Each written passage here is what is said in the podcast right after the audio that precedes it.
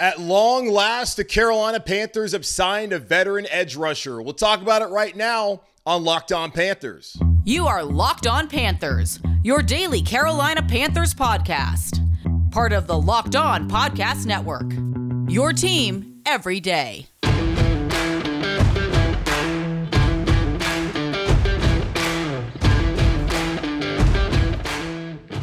Welcome into another edition of the Locked On Panthers podcast, a part of the Locked On Podcast Network. I'm your host, as always, Julian Council, talking Carolina Panthers with you every Monday, Tuesday, Wednesday, Thursday, and Friday. Your team every day. That's our motto here on the Locked On Podcast Network. Subscribe or follow for free on YouTube or wherever you listen to your favorite podcast. And be sure to follow me Julian Council on Twitter at Julian Council, where on Fridays I answer your weekly Friday mailbag questions either at me or DM me over on Twitter at Julian Council to get those questions into me for this week's edition of the weekly Friday mailbag right here on Locked On Panthers. Today's episode of Locked On Panthers is brought to you by Bird Dogs. Go to birddogs.com slash locked on NFL or enter promo code locked on NFL for a white tech hat with any order. You won't want to take your bird dogs off. I promise you that. The Carolina Panthers have finally gone out and added a veteran edge rusher by signing former Pro Bowler Justin Houston to a one year deal at long last. The Panthers did something that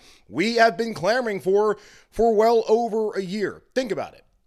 In 2021, the Carolina Panthers had a really good thing, a damn good thing with Brian Burns and with Haason Reddick. And we found out that they had an elite pass rushing combination that year as Haason Reddick followed up on his breakout season the prior year in 2020 and played on that prove it deal and had 11 sacks that year. Brian Burns had nine sacks and they combined for 20 and one of the best edge rushing duos in the NFL that season. Now, the Carolina Panthers as a whole still weren't the best in the league in 21 when it came to getting after the passer, only having 39 sacks that season. Of course, 20 of those from Reddick and from Burns. So when the Panthers decided to let Haason Reddick go for reasons, and the reasons were they were in pursuit of Deshaun Watson and they needed the money potentially that would have been there cap wise to bring Deshaun Watson here to Carolina and sign whatever deal he would have wanted. Now, as we know, Watson didn't want to come here. David Tepper didn't want to guarantee him the kind of money that he obviously got in Houston, and he did not come to Carolina. Haason Reddick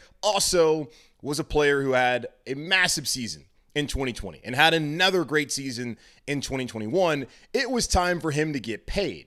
And the Carolina Panthers are the same team that three straight off seasons have had to move around money and restructure deals. So they really didn't have the space to even sign Haason Reddick, who ended up signing for three years, $48 million, I believe, in Philadelphia, where it's really it's 30 million guaranteed. They just didn't have the money to really do that, but also he wasn't a priority. As we saw last season, boy, was that a mistake, even if they did or didn't have the money available to sign Haason Reddick last offseason, as he went on to have 16 sacks in the regular season and 19 and a half total if you include the playoffs, and none more important than the one that ended up tearing the UCL of Brock Purdy in the NFC Championship game as Philadelphia went to the Super Bowl, where, of course, they lost to the Kansas City Chiefs in that game out in the desert. He was fantastic. Now, if you look at the numbers that he put up in 21 by himself, where he had 11 sacks, and you look at the numbers that Marquis Haynes and Frankie Luvu, the two guys that were tasked to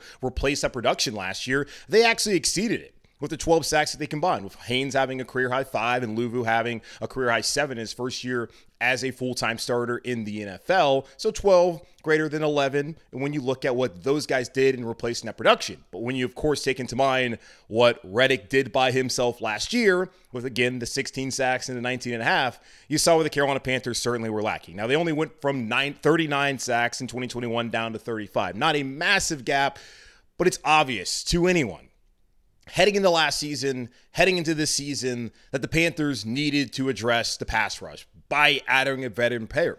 By adding a veteran player, excuse me. Now, last season they tried to do that. They brought in Carlos Dunlap instead and went to Kansas City.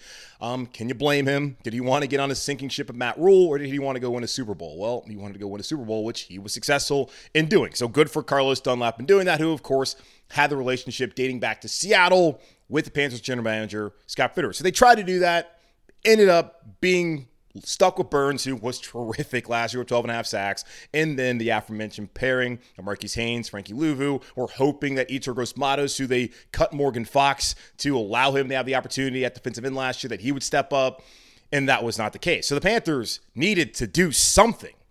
After not doing anything last year, they tried, but they didn't do it. And throughout the offseason, there's been some frustration, I would think, from a lot of the fan base when you look at guys like Yannick Ngakoue, who signed on Thursday night with the um, Chicago Bears for $10.5 million. And that's probably more than the Carolina Panthers obviously were uh, probably wanting to spend. You also look at Leonard Floyd, who has a relationship with his coaching staff, with Ejiro Evero, who's the defensive coordinator here, dating back to his time in Los Angeles with the Rams. He goes to Buffalo, and it's one of those things where can you really blame the guy going from one team where he won a Super Bowl, and then last year was awful to going to a team, Buffalo, Josh Allen, Stefon Diggs, and a very good coaching staff, as we know, with Sean McDermott, and of course the general manager Brandon Beane, where you're going to be competing for a Super Bowl. So it's hard to really co- complain, but it never felt like the Panthers were all that interested in either one of those guys. Frank Clark was also out there. Didn't seem like he was in, they were interested in him, although I don't know if he was necessarily a scheme fit. But the Panthers went out there and finally got someone who fits what they need, and they got a player who I honestly believe was the best available edge rusher considering the production that he put up last year in Justin Houston. Like, talk about the guys we talked about. Ngakoue had nine and a half sacks last year. Justin Houston, at 33 years old, had nine and a half sacks last season for the Baltimore Ravens. You look at the past two seasons, he's had 14 sacks combined, which is terrific for a guy at his age who has been a high level player in the NFL for over a decade. He's phenomenal. And I honestly forgot that he had a relationship with Frank Reich dating back to when Reich was head coach, of course, in Indianapolis in 2019 and 2020, where he had 19 sacks combined in those two seasons. So Frank Reich knows the kind of player he is, the kind of leader he is, and he's certainly someone that he would want to bring into an organization that has said, time and time again throughout the offseason, Bitter has come out and said that, yeah, that is a position group that we would like to address. They did it in the draft with DJ Johnson moving up from 93 to 80, but they also got a player who's going to be 25 years old this season who played tight end in college and transferred to Oregon and is still pretty green and not someone that you should be depending on, even if he, even though he is a third round pick, probably not the kind of player you're trying to depend on in this first season, even if the staff looks at this as more of a two year rebuild than just one year, and then you're already turned things around. Although you look at the division, the Panthers have an opportunity.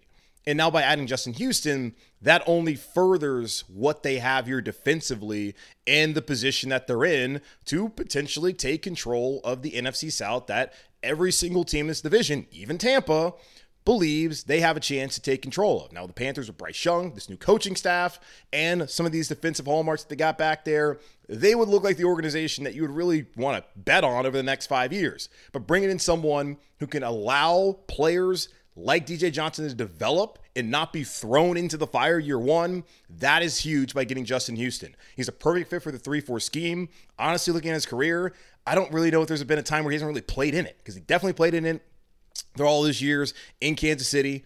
Did it in Baltimore the last couple seasons, and probably did in, in Indianapolis with um, Frank Reich. So good signing by the Carolina Panthers, a necessary move from a team that failed to address a position in the proper way a year ago, and really got burned by it. Even though Brian Burns, no pun intended, obviously, he went out there had a great season.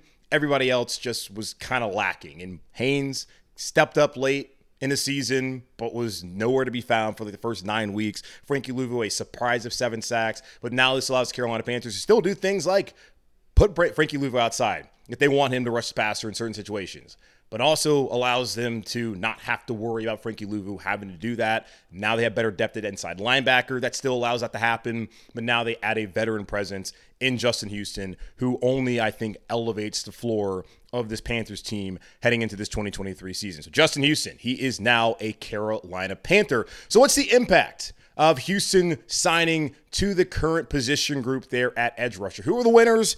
Who are the losers? And who are the, uh, I don't really know if it's good or bad for them. I'll talk about that here in just a moment on Locked on Panthers. Guys, there's just a simple truth bird dogs make you look good. Bird Dog stretch khaki shorts are designed to fit slimmer through the thigh and leg, giving you a truly sculpted look. Bird Dog shorts do the exact same thing as Lululemon, but fit way better and also for less. They fit way better than regular shorts that are made of stiff, restricting cotton. Bird Dogs fixed this issue by inventing cloud knit fabric that looks just like khaki but stretches so you get a way slimmer fit without having to sacrifice movement. Bird Dogs uses anti stink sweat wicking fabric that keeps you cool and dry all day long, and it's been pretty hot down here in North Carolina, all across the country. So you certainly need to get yourself some bird dogs. So go to birddogs.com slash lockdown NFL or enter promo code lockdown NFL for a free white tech hat. One I'm wearing right now for the YouTube uh, viewers. That's birddogs.com slash lockdown NFL or promo code lockdown NFL for a free white tech hat. You won't want to take your bird dogs off. I promise you. All right, so everyone got their wish. The Carolina Panthers have finally signed a veteran edge rusher in Justin Houston, who had nine and a half sacks last season, 14 total sacks last two seasons, and then the two years he played with Frank Reich in Indianapolis had 19 sacks combined in those two years. The dude had 22 sacks in a season. He's a complete monster. At least he has been in his career, and his longevity is honestly striking to have nine and a half sacks when you look at players who are younger and have been solid players in their own right, but never at the level of Justin Houston so far, and Leonard Floyd, who seemingly would have fit here in Carolina, Ngakoue, who also would have seemingly fit here in Carolina. They get a player who produced right at the level or above them last year as he had nine and a half sacks. Ngakoue had nine and a half sacks, and Floyd had nine sacks. So outperformed Leonard Floyd, someone who the Panthers certainly would have loved to have last year. Now, overall, does it fix the long term question there at edge rusher opposite of Brian Burns? No, but it does allow some of the younger options you have on this roster time to kind of mature and marinate and not have to be thrown out there immediately this season and be called upon to be big time players for you. Now, it's still possible, albeit unlikely, but it's something I think is beneficial for Houston, for the younger players and just for the team overall here in Carolina heading to the 2023 season. So the good, the bad, and the ugly, kind of who's it good for, who's it bad for, and there's still kind of guys I'm not quite sure whether it's bad or good for them at all. Now, starting off with the good, the positives. DJ Johnson, as I mentioned, the Carolina Panthers traded up from 93 to 80 there in the third round to get him. And they said that they did not want to miss out on an edge rusher, a position group that we felt like they should have addressed. Now, there was certainly the conversation and there was the opportunity there at 39th overall where they took Jonathan Mingo out of the second round there at Ole Miss that they could have taken a guy like BJ Ojulari who would have been a perfect fit, you would think, opposite of Brian Burns there at that outside linebacker edge rushing spot. Now, there would have been a ton of pressure on him, of course, but being a top 40 pick, it would have been warranted. A little different once you get to a pick there in the 80s, right at 80 in DJ Johnson, but then the pressure comes when you trade up for him. And by all accounts, by the draft nerds, the Panthers kind of reached there. And they went with a guy who had traits but did not necessarily go out and produce a ton when in college playing tight end, but then becoming an edge rusher at Oregon in the Pac 12, RIP, uh, the last season or so. So you got a nice body, and that's kind of been the trend we've seen a couple of years now, where you got a body like Amaré Barno, he's got the speed. You go out there and get a guy um, like Brandon Smith, who's got the size that you would love, and you now get a guy like DJ Johnson. So far, those guys who have the traits haven't really produced just yet. Now, still early for some of them, so we'll see if it works out. But the traits guys have not turned out to be players just yet. But this is now going to allow DJ Johnson, who honestly doesn't have that much time to really grow into a player because he's going to be 25. And by time his rookie deal is over, he's going to be damn near 30. And at that point, you better hope that that guy panned out and he's turned into a kind of good product. But what helps him is to not have to come into a situation where, hey, DJ, we got Brian over here who's we're expecting to get like 14, 15 sacks if possible. We need you to contribute, maybe give us six or seven this year. Now, is that out of the realm of possibility? Of course not. But is that realistic based off of what he did in college and based off of, you know, how he's performed so far? And it is early in camp. But by all accounts, down there in Spartanburg and one night here in Charlotte, the guy's been fairly invisible, which shouldn't be surprising considering everything that was said about him post draft and his career back in college. So now he gets to learn from Burns. He gets to work with Tem Lukabu, the new outside linebackers coach, and he gets to learn from Justin Houston. And if you look at his numbers, doesn't the guy have a pretty damn good argument potentially to have a bust in Canton one day? So if you're going to learn from a potential future Hall of Famer and another guy who's ascending into one of the top edge rushers in the game and not be asked to be the guy this year, that should bode well for him. And on top of that, you got Marquis Haynes back, who now this I think might help him. And he was in the category of not quite sure whether this is good or bad for him as he's dealing with a back issue that's kept him out for about a week now. Now Marquis Haynes is not thrust into a starter. Now, of course, Haynes as the competitor would want to be the starter, but it takes pressure off of Haynes and what would be expected out of Marquis Haynes. If he can give you five, six sacks this year, you feel good about that. It's not like it's going to be something disappointing because the expectation for Haynes now is not it's not that he's the starter and he's never produced at that level. And you just saw a player who has in the past and even did last year at an old age, NFL wise, come here and now take off some of that pressure. So the pressure is now off of Burns. I think it's a little bit off of Haynes as well, and definitely off of DJ Johnson. So for those three, I feel like this is a good signing. And you could argue for Marquis Haynes' sake that maybe it's not a good signing for him because maybe he's gonna it's gonna cut down, probably gonna cut down on some of his reps. I think overall it's a good thing for the Carolina Panthers. And, well, that's what's important the team. Who's it bad for? Well, it's got to be bad for Yetur Gross right? The dude's been compared, as, has been said as a awkward fit by a lot of people in that defense. Now he came out on Sunday, spoke to the media down there in Spartanburg, and said that no, this is more natural for him than what he did the last couple seasons, his first three years in his career where he's had eight and a half sacks. Okay, you can only trust and believe that he that's the, the case. Um, at least he's saying that. Now, other observers would disagree. But if Gross Matos feels like he can do it, then maybe he can do it. But we'll see. And we'll find out during the preseason. We'll really find out this week with joint practices on Wednesday and Thursday. Then, of course, Saturday against the Jets. And in the next two Friday nights before we get into the season and find out whether he's on the roster or not. He did come out and also say this quote that fans saying they need an edge rusher and that I'm not good enough. I want to prove you people who I, I want to I want to prove to people who I say I am.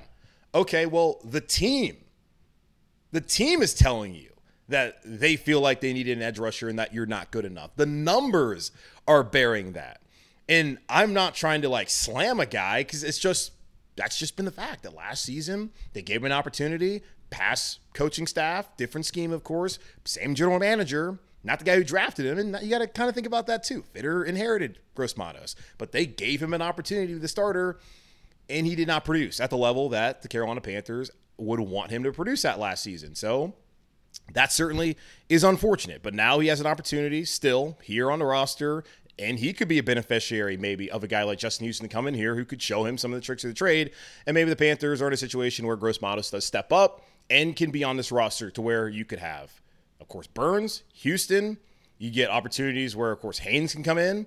You can find a way to kick Frankie Luvu out there and then maybe get the best season yet out of Yetur Gross Matos. And as I've said in the past, and many people have said before, contract seasons are undefeated. So I would say overall, it feels bad for him. They, they already have Johnson that they drafted, who of course is going to be on the roster. They have Burns, who I imagine this maybe gets them closer to signing him as they want to maybe figure out this deal. That could be part of the hangup. Nick Bosa, by the way, still hasn't been paid unless I missed something. So that's three guys already on the roster. And – I don't know what's going to mean. And Haynes, of course, that's four. And I projected that the Panthers would have four guys. Now they maybe have five. Maybe maybe this does help Matos make the team. Uh, Amaré Barno, not quite sure what it means for him. Young guy still, second year, didn't see much out of him at all last season. Speed guy. Uh, he can learn just like DJ Johnson some of the tricks of the trade from Burns, of course, he's already here, but now from Justin uh, Justin Houston. So I think overall, like the depth got a little bit better because when you push back Haynes as a situational guy instead of someone who you're depending on to be a starter, that's a good thing. And when you still have Frankie Luvu you can use, and now you have the ability to do that, especially by bringing Deion Jones into, into the fray there at inside linebacker, that helps. So the depth got better. It's still going to be Brian Burns who you're depending on, and you're hoping that, that Justin Houston can stay healthy again, which he's been healthy his entire career. That's why he's still playing at a high level, like last year with nine and a half sacks. Overall, it's a better situation for guys like Burns, for the, the roster as a whole, the position group as a whole, but it's a better situation now for guys like Burns, Johnson, even Marquis Haynes to a certain extent, probably Barno as well. Maybe not right. We really haven't heard too much about him. And Kobe Jones is somebody who's really stepped up and has been one of those camp superstars who could, if he actually performs well in joint practices and in preseason, maybe steal a spot and be on this roster. I just do not see how it's a good thing for Gross Matos, who says that earlier today that fans saying we need an edge rusher, that I'm not good enough. And then the team told him that they need an edge rusher and that he wasn't good enough a couple hours later by signing Justin Houston. They got to do what's best for them as they, again, have a chance to step up and win the NFC South this season. So that's the impact there. Uh, there's some edge rusher financials that also kind of want to talk about that probably played a role in the Panthers ending up signing Justin Houston and also passing on a couple guys. And just kind of want to look at some of the numbers too, some of the dudes that we had talked about, and then a couple practice notes uh, from Sundays. The Carolina Panthers have an off day on Monday, so all that coming up here in just a moment on Locked On Panthers. But before we get there, football season is about to kick off, and FanDuel is giving you the chance to win all season long. Because right now, when you bet on a Super Bowl winner, you can get bonus bets every time they win in the regular season. So every single time they win, you get a bonus bet. Just pick any team to win a Super Bowl, any team, anybody, and you'll get bonus bets for every victory. You can use your bonus bets on spreads, player props, over unders, and so much more. So visit fanduel.com slash locked on and start earning bonus bets with America's number one sportsbook. That's fanduel.com slash locked on.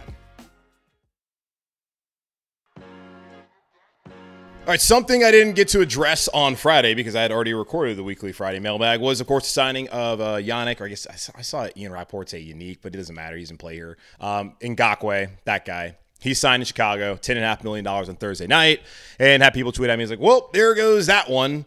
Yeah, and there was a mailbag question by um, Alex, it was on Friday, being like, hey, is it is he possibly not here because Frank Reich was with him last year and maybe doesn't want him on his team. And I think he was available at this point in time. Uh, was it August 2nd would have been, I guess.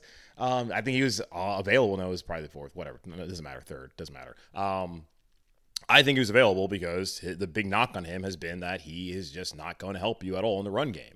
And for someone who wants a ton of money, hard to give him that if he's not going to contribute anywhere outside of third down. Now, third down obviously is huge. Getting after the passer is important, and he has been pretty damn good at it over the last couple seasons throughout his career. But there's a reason that hey, now he's on his fifth or sixth team, which is wild for a player of that caliber. At least a player who has that trade in this league, where that is something that's huge in the NFL this season. So, or in the in the NFL nowadays with pass happy offenses. So, Ngakoue signed for ten and a half billion on Thursday. I saw that. I was like, okay, well, the Panthers are clearly never in this because they were not going to spend that much money at this point in time, no matter how much cap space they have, which is still, I think, among the top two, maybe even top in the NFL.